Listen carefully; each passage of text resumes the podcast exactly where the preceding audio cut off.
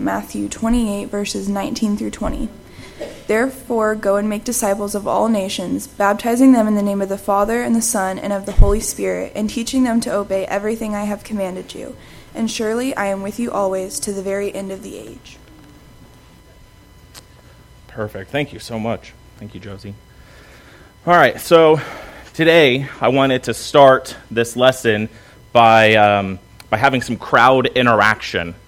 And, uh, and I've debated back and forth on like how I want you guys to be involved. Um, uh, I don't know. I still don't know. But uh, this, is, this is what we're going to end up doing, okay? So if you agree with the statement, then you can just simply you know, raise your hand. If there's some other way that you would like to acknowledge, oh, I'm so sorry.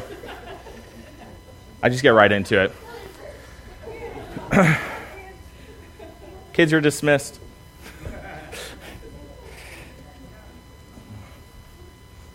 My apologies. We have a.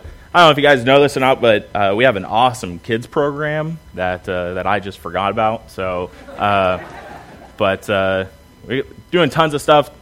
Casey is uh, is rocking and rolling with the kids ministry side of things, and uh, we it, again, if you don't know, we actually started a whole new curriculum what the teachers are are doing so great with, but it's it's really story driven and uh, super interactive and really fun. And, and the great part is they don't realize they're learning sometimes, and, and they walk away um, really learning some great things. And it's a really it's a really cool program. And so just round of applause for Casey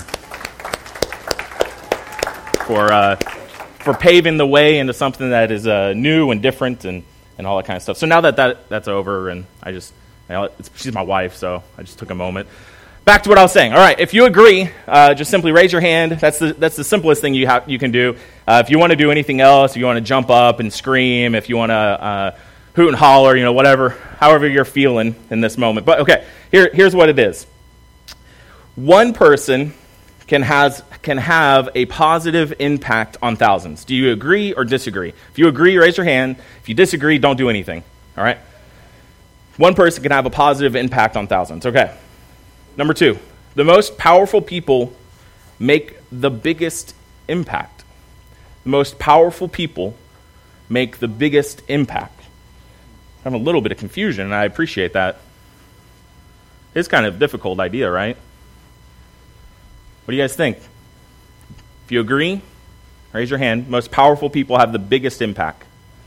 If you disagree, don't, don't do anything. Equal? Should we have something for equal? All right, number three. A celebrity has more opportunities to influence others than the per- person sitting next to you. A celebrity, a, a sports superstar, a, a, Hollywood actor or actress. A, agree or disagree? Number four, a small group of people can change the world. I agree with that. Number five, an inaction is as powerful as an action. Choosing to not do something is just as powerful as choosing to do something. I mean, these, these are pretty interesting thoughts and these pretty interesting statements to be to be kind of making and, and thinking over. And these, like I said, when when I'm thinking of these sermons, they're they're not for you. They're for me. It's what God's working on in my heart, and I just hope that on some level it's on your heart.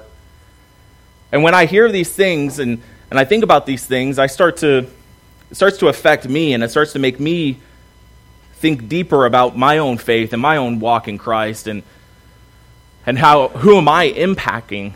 Who am I changing? Sometimes I fall into the trap of saying, well, those that have the most power are going to be the ones that have the most impact. Sometimes I fall into that trap, and maybe you do too. Maybe you fall into that same mindset where you're just, you know, I don't have as big of an influence as, as somebody else. I don't need to say anything. I don't need to do anything because somebody else more powerful than me has already said something or has already countered what I was going to say. Josie here read Matthew chapter 28, verses 19 to 20, the Great Commission. You know, go into all the world baptizing all people. And it wasn't a call for those that are just the most powerful, right? It was a call for those that follow Christ. So you don't have to be a Hollywood star. You don't have to be, you know, an Instagram influencer to make an impact. In fact, the Bible gives us three, well, I mean, there's multiple, but I'm going to pick three awesome examples of people who, despite feeling inadequate, really truly made a huge impact in their area of influence and ultimately the world. And thank goodness for these, these three that we're going to talk about. Here's the thing is they weren't perfect. You know, and I know you guys know this, and I know you've heard this, and I know it's going to come off as, you know, another preacher saying that God doesn't look for perfect people, right? But that's the thing. Over and over and over again in Scripture, we see multiple times that God doesn't call perfect people. God calls the imperfect to reach the imperfect with the perfect message. He doesn't want us to be perfect. I mean, he wants us to strive for perfection, he wants us to strive to be like Christ. But that's not the call. The call is to go and to do. But they recognized, these three, they recognized what mattered. And they got up off of their proverbial couches. You know, they didn't have couches then. But they got off of their couches and they did something. That's it. They did something. Likewise, there are so many ways that we too can impact the world. So today we're going to go over seven of those ways to impact the world. And you're like, ugh, seven. Don't worry. One, they're easy, and two, it should be pretty quick. But the first person that we're going to come to, and how the one that we want to see that impacted the world was John the Baptist. So, impact like John the Baptist. So, John the Baptist recognizes that or recognized Jesus before he was even born. You know, in the womb, he recognized Jesus. It's pretty crazy. John preached the same message over and over and over again. So, uh, the next time I preach, same message. Huh? same message. Until the people began to listen. No, I'm kidding. Uh, side note, he ate locusts. I'm not going to do that. Um, I'm sure you wouldn't want to find that on your dinner plate either. It's just weird bug that you don't really want to eat. You want to talk about feeling inadequate?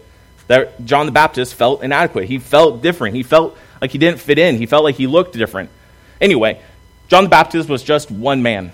In fact, he referred to himself as just a voice. But he was the one who told anyone who would listen that Jesus was coming. His message was simple Behold the Lamb, or in other words, behold the Savior. He is your Savior. Here is your Savior. A simple message with a lasting spiritual impact. And despite his doubt, when uh, things got tough, and, and his strange diet choice and the strange ways that he dressed, John the Baptist is a biblical hero, ranking alongside of Moses and Noah. But why? And it's because of this simple phrase. Because it was John's goal to make an impact for Christ. It didn't matter about all the other things of John. All that mattered was that John was choosing to make an impact for Christ. What about some Old Testament figures? People who made an impact in the, the good old OT. Jonah. So, if you guys don't realize it, my son is named Jonah. I kind of like Jonah. I kind of like the whole story of Jonah. Jonah kind of is my like life story of God calling me to do something and me just saying, you know what, that sounds tough, and me just not doing that. Uh, and so for me, Jonah was that, that story. And, and that's, you know, when Casey and I were deciding names of kids, you know, we went through all the weird names that Casey wanted. And then I was like, let's name him Jonah. And, uh, and then we are like, okay, here's, like, when you got the last name Worcester, like, you can't set him up for complete failure in life. So, uh, we, uh, I was like, it gotta be a name that like at least you can spell. But in the end, people call him Noah. So I don't know. It, they're both they're both water. So but Jonah, despite, you know, despite making this really poor decision to run away from God and ending up learning a lesson of truly what it looks like to obey God, call, obey God's call to bring a warning of destruction to Nineveh, and the city filled to the brim with sin. He was called to, to this place that he didn't want to go. And Jonah was terrified, and he didn't believe that any good could come out of this place. He believed that it was just rotten to the core. There was just no help. But he was, con- uh, you know, he was convinced that Nineveh would reject his message and that they would make fun of him or that they would throw him out or that they would, at worst, kill him. So he didn't go. He ended up, you know, going through the storm and getting swallowed up by fish and, you know, spit out and then decides, oh, you know, maybe, maybe I should go. And then he goes and then he's like half-heartedly telling people to change their life and all of a sudden the people even with a half-hearted message people still were like converting and just changing their whole lives around even so far as to the king himself turning to god. And when god saw what had happened in that city he relented and he did not destroy them. Talk about an impact. Very unwilling person going and giving a very half-hearted message to people that just so desperately wanted to hear about this saving message. But here's the key that in the end, Jonah's goal was to make an impact for Christ. Okay, one more. Let's talk about a lesser known biblical account Josiah. Josiah was one of the greatest kings to ever rule in Israel. And you want to feel, if you want to say that you feel inadequate about anything, if you know anything about the story of Josiah, then you would know just how inadequate he would have felt. Josiah was eight years old. Eight. That's it. Eight years old, going into second grade, maybe going into third, not having a bank account, half of his life until he can start driving again, getting his first chariot. Josiah was young. I mean, think about in your own life and think about those that are maybe older than you and think about how sometimes they view you and sometimes, you know, the things that they say, or, you know, when you get older, you'll, get, uh, you'll understand this, or, you know, when, when you get older, you'll, you'll see why we do it this way, or, you know, whatever the phrase is, there's always that feeling of, like, when you become my age, then you'll get it. And I'm, like, constantly chasing that. Like, I'm 33, and I still, like, when I tell people I'm 33, I feel like, man, I'm getting old. And people are like, oh, you're not old. I'm like, yeah, but I'm older than I was, but but usually I act like a middle schooler, so it doesn't matter. So, um, but Josiah was eight. And despite his youth, God looked at him with favor because he did what was right in the eyes of the Lord. Later, Josiah repented on behalf of Israel's disobedience and made a covenant with God and all of his people to follow him. He read the book of the law to the people and vowed to God to forever follow what he was calling them to do. Now imagine how Israel would have felt. Think about all the ages that would have been involved in this scenario. And Josiah comes along as an eight year old, starts reading the law. He's like, Look what you guys are messing up. I'm going to follow God. I've made a covenant that you're going to follow God. And they're all like, What do you know? You don't understand the struggles of the world, you don't understand what's going on. And you might be thinking that you can't make an impact like, like Josiah or like Jonah or like John the Baptist. But just the same as, as the first two, Josiah had the same exact belief that Josiah's goal was to make an impact for Christ. So, just like these Bible characters choose to make an impact for Christ, we need to choose to make an impact for Christ. The obstacles that stood in the way of John the Baptist, Jonah, and even Josiah weren't any different than the obstacles that stand in our way right now.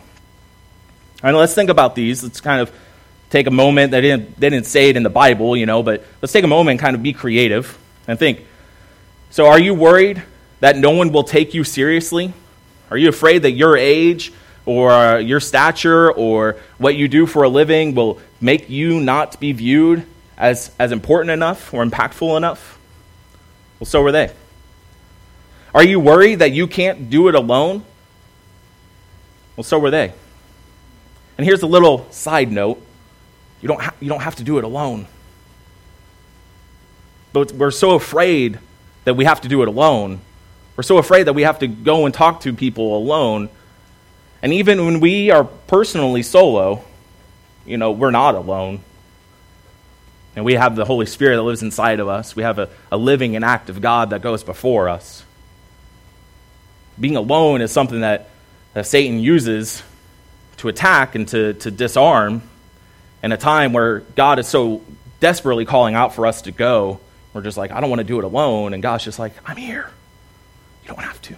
But, but they were afraid to do it alone too. Are you worried that no one will listen? So were they.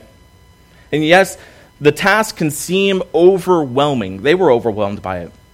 But each of the people that we've discussed here so far made simple daily decisions to follow God in their everyday life. So, like I said, we're going to go over seven things, seven things that I see from these three stories that really kind of jump off the page. The first one is very, very easy. Are you ready? Love others. Like I said, it's easy to remember. Not, not always to do, right? But, but it's easy to remember. Number one, love others. John chapter 13, verses 34 and 35 say this A new commandment I give to you, that you love one another, just as I have loved you. You also are to love one another. By this, all people will know that you are my disciples, if you have love for one another. So, this specific scripture that Jesus is bringing for us here is, simply talking about loving those in the church around you, right? Sometimes that's even hard enough when, we're, when we think about those that are sitting next to us and how we're supposed to love them unconditionally. Sometimes it might even be easier to think about loving those outside of the church because they're like, well, they didn't know any better. But what Je- Jesus is calling out here is we will by, by the love that we have for our fellow disciples, by our fellow followers, by the fellow Christians in the building, those outside of the building will know. By this, by love, others will know that we follow Christ. When we begin loving others, not preaching at them, telling them how they've messed up and how they need to be different, how they need to be better, how they need to do better, and throwing the rules at them, we begin to start to impact people for Christ. He asks us to love people in order to show them what Christianity truly is. And it's that it's that love, that surpassing unexpected generous kind of love that will get others to crave what you have. I remember as a kid, and I think I've told this story before, but um, I was in cooking class and we had this situation where I was in this group of all girls and, and I was the guy and they, I had become a Christian and, and uh, I wasn't up until that point in, in, the cooking class and they all knew me prior and uh, you know we were all gossiping about, about school stuff and when I came into this school year I was still in their group still cooking alongside of them and they were all doing the normal gossip and I wasn't getting involved I wasn't talking about anybody else I was just talking about how much how great they were, how much I appreciated them, or just choosing to not say anything. And uh, and then one of the girls looked at me and goes, "You're different." I go, "What do you mean?" She goes, "You're different now." She goes, "What happened?" And then I had the opportunity to tell her what happened over the summer and talk about how I became a Christian and how I accepted Christ and and how I no longer needed to to gossip about what other people were doing. I had enough problems going on in my own life. I didn't need to worry about what other, other people had going on. All right, number two determine your area of influence. Make a list. You're the kind of person that needs to visualize the people that you have an influence over, make a list. Maybe it's a note on your phone. Maybe it's one name and you can remember it. But make a list of the people you interact with on a daily basis. So when I was uh, in high school, this senior year, I was in a band and I played bass in this band, and uh, we were terrible, but we uh, we played shows and had a lot of fun with it, and uh, like we were like trying to be like Coldplay, if you guys whatever. Um, so we were we were in this band, and we were playing. Well, our drummer wasn't a Christian. Our drummer uh, was a great guy, just he wasn't a Christian, and the the those of us that were Christians in the group decided that we were going to work as, as a unit, as a team, and talk to Joel about Christianity, about faith, about what it looked like to follow after Christ. And, uh, and we did.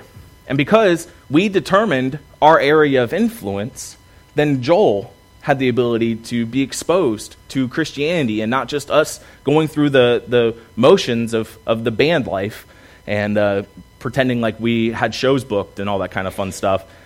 But instead, we chose to make an impact in his life. So for you, make this list. Make the list of those you interact with daily. Then think about some simple ways that you can bless them. Sometimes a simple act of kindness can change the whole trajectory of somebody's day. You may never know how much of a difference that you can make in just simply saying something kind or uh, you know blessing them with, with a, a piece of candy or whatever. Just noticing people matters. Number three, get involved. Kingdom work is going on all over the world. It's going on right here as well. You know, just simply talking to somebody that is involved in kingdom work, you can find out real quick how much work is still needing to be done. And if you're somebody that is looking and searching to make an impact in the world, then getting involved in kingdom work is a perfect way to do that.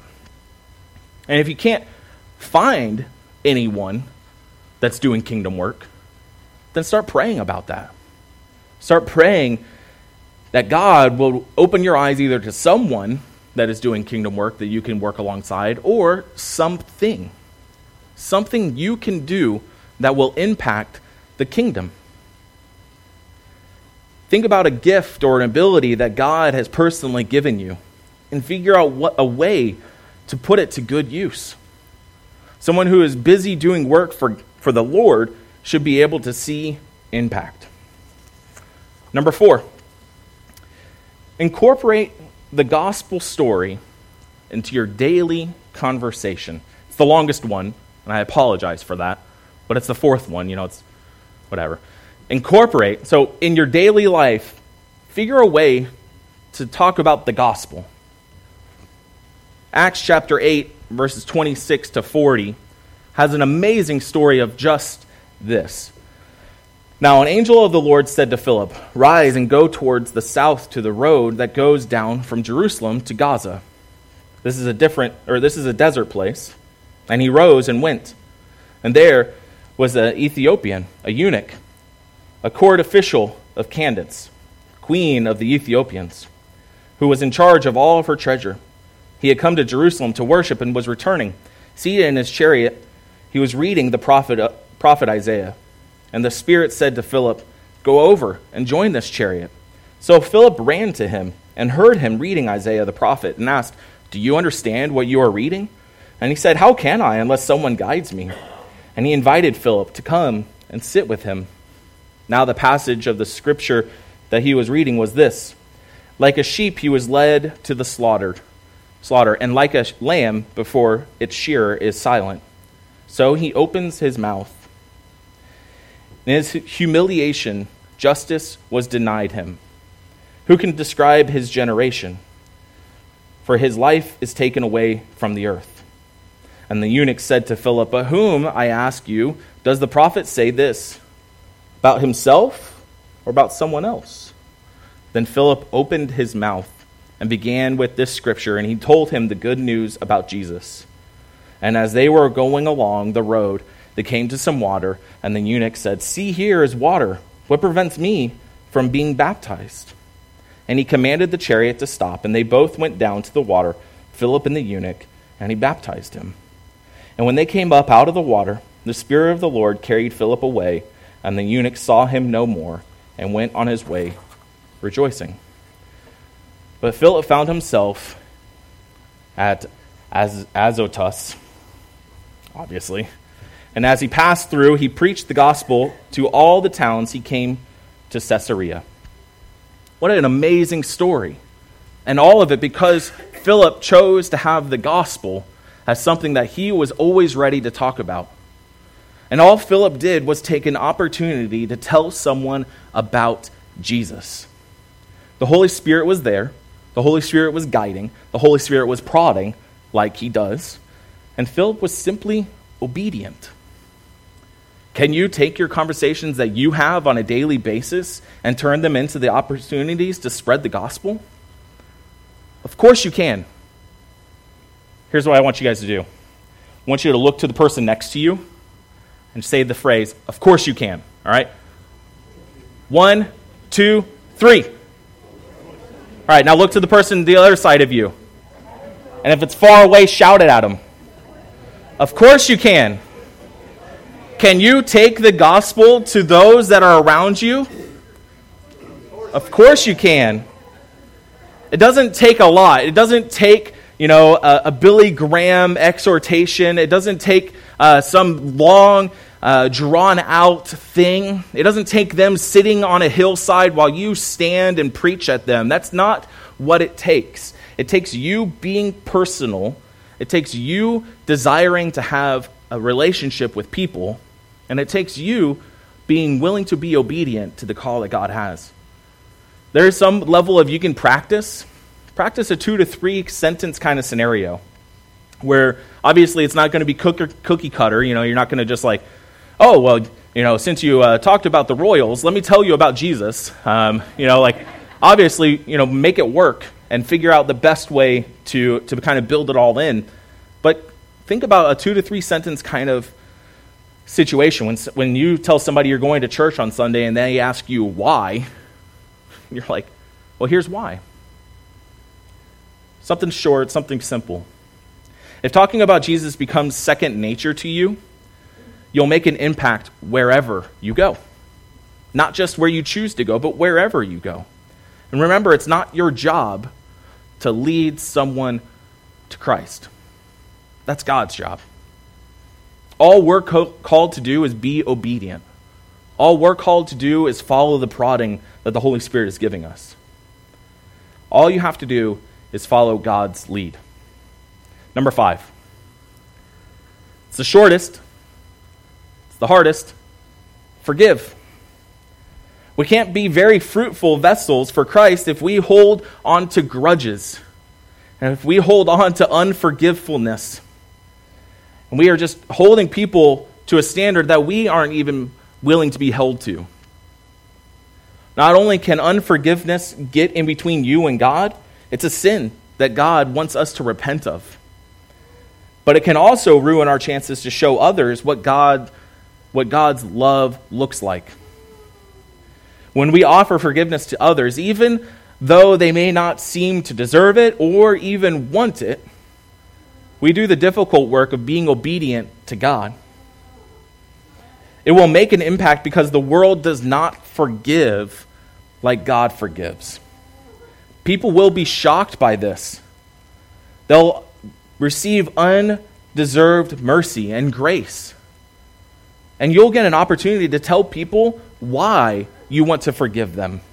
This will lead directly into what number four just talked about. It'll lead right into you being able to give a gospel story. Why are you forgiving me? I don't deserve your forgiveness. And then you can tell them, well, I didn't either. I didn't either deserve this forgiveness. People will be shocked by this undeserved mercy and grace, and you'll get an opportunity tell them. Number six, pray for others. This is simple. Pray for people, whether Christian or not, whether friend or enemy. I had one of the most eye opening moments in my life when uh, a student and I were talking about uh, an enemy that they had at school. You know, they were, they were being bullied and they were being picked on and and they're they're having some trouble getting through kind of just the day. And uh, and I just simply told them have you tried praying for them?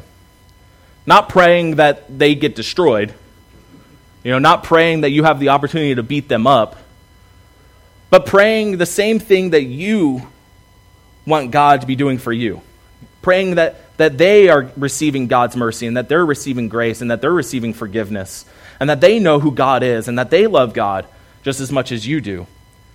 And we had this moment where, you know, it was a battle. This conversation didn't go easily, and they weren't they didn't leave like feeling like super great, and they weren't like, you know, it wasn't an aha moment in their in their life at that point, but they came back, and it was about a month later. The bully situation started to change, and it started to get different, but it really had nothing to do with the bully. It had to do with the kid and starting to see how the bully was just like them, hurting and struggling and trying to get through this life just like them. And, and when he, this, this student started to pray for the person that was struggling, they started to realize how they needed to show love and how they needed to show kindness. And now I'm not saying that, you know, if you're being beaten up on, you know, obviously, like, go tell somebody, go figure this out. But this situation was just a hard time. This kid was going, the, the bully was going through a hard time that at his home, and, and he was taking it out at school.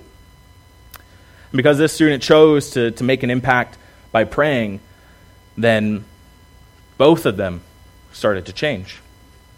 When we go to God with the needs and cares of others, it shows that we truly depend on Him. Plus, it models for others how to call on Jesus. Here's the last and final one. Number seven stay in the Word. When you spend time reading the Bible, it naturally flows out into how you treat others. God will use His Word to transform you, God will use His Word to impact you daily. This transformation will be evident to those around you. Even though you might not realize it, every believer should be growing in their knowledge of God's Word because in it, we find out who God is, we find out who God makes us to be, and we find out who God wants us to be to others. And we can't make a great impact for Christ if we don't allow His Word to transform us, to change us, to mold us. There is no doubt that you've heard of all or some of these seven ways to impact the world around you.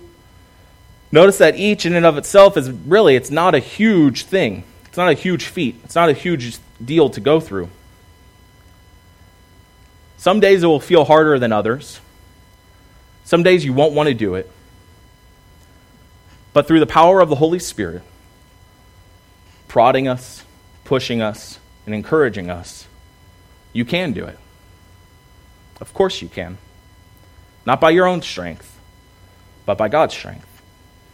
Like I said at the beginning, God isn't looking for perfect people or people that have it all under control. He's looking for people that want to make an impact for God's glory. Just like the characters we talked about at the start, they were not perfect. And even at times, they weren't willing. But in the end, God is using imperfect people to bring His perfect gospel to other imperfect people. Let's choose to make an impact for His name. Let's choose to make an impact in this world through who Christ is. Let's pray.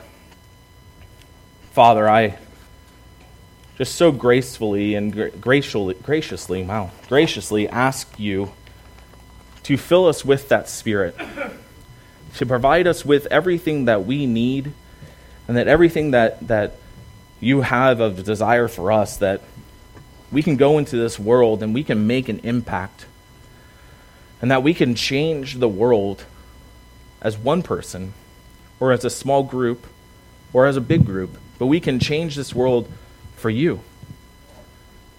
Because the more people that cry out that you are God, the more this world is going to look like you. And the more that those around them will then be affected. Father, allow us to, to be changed and to to move in new light tonight today. We love you, and we pray this in Jesus' name. Amen.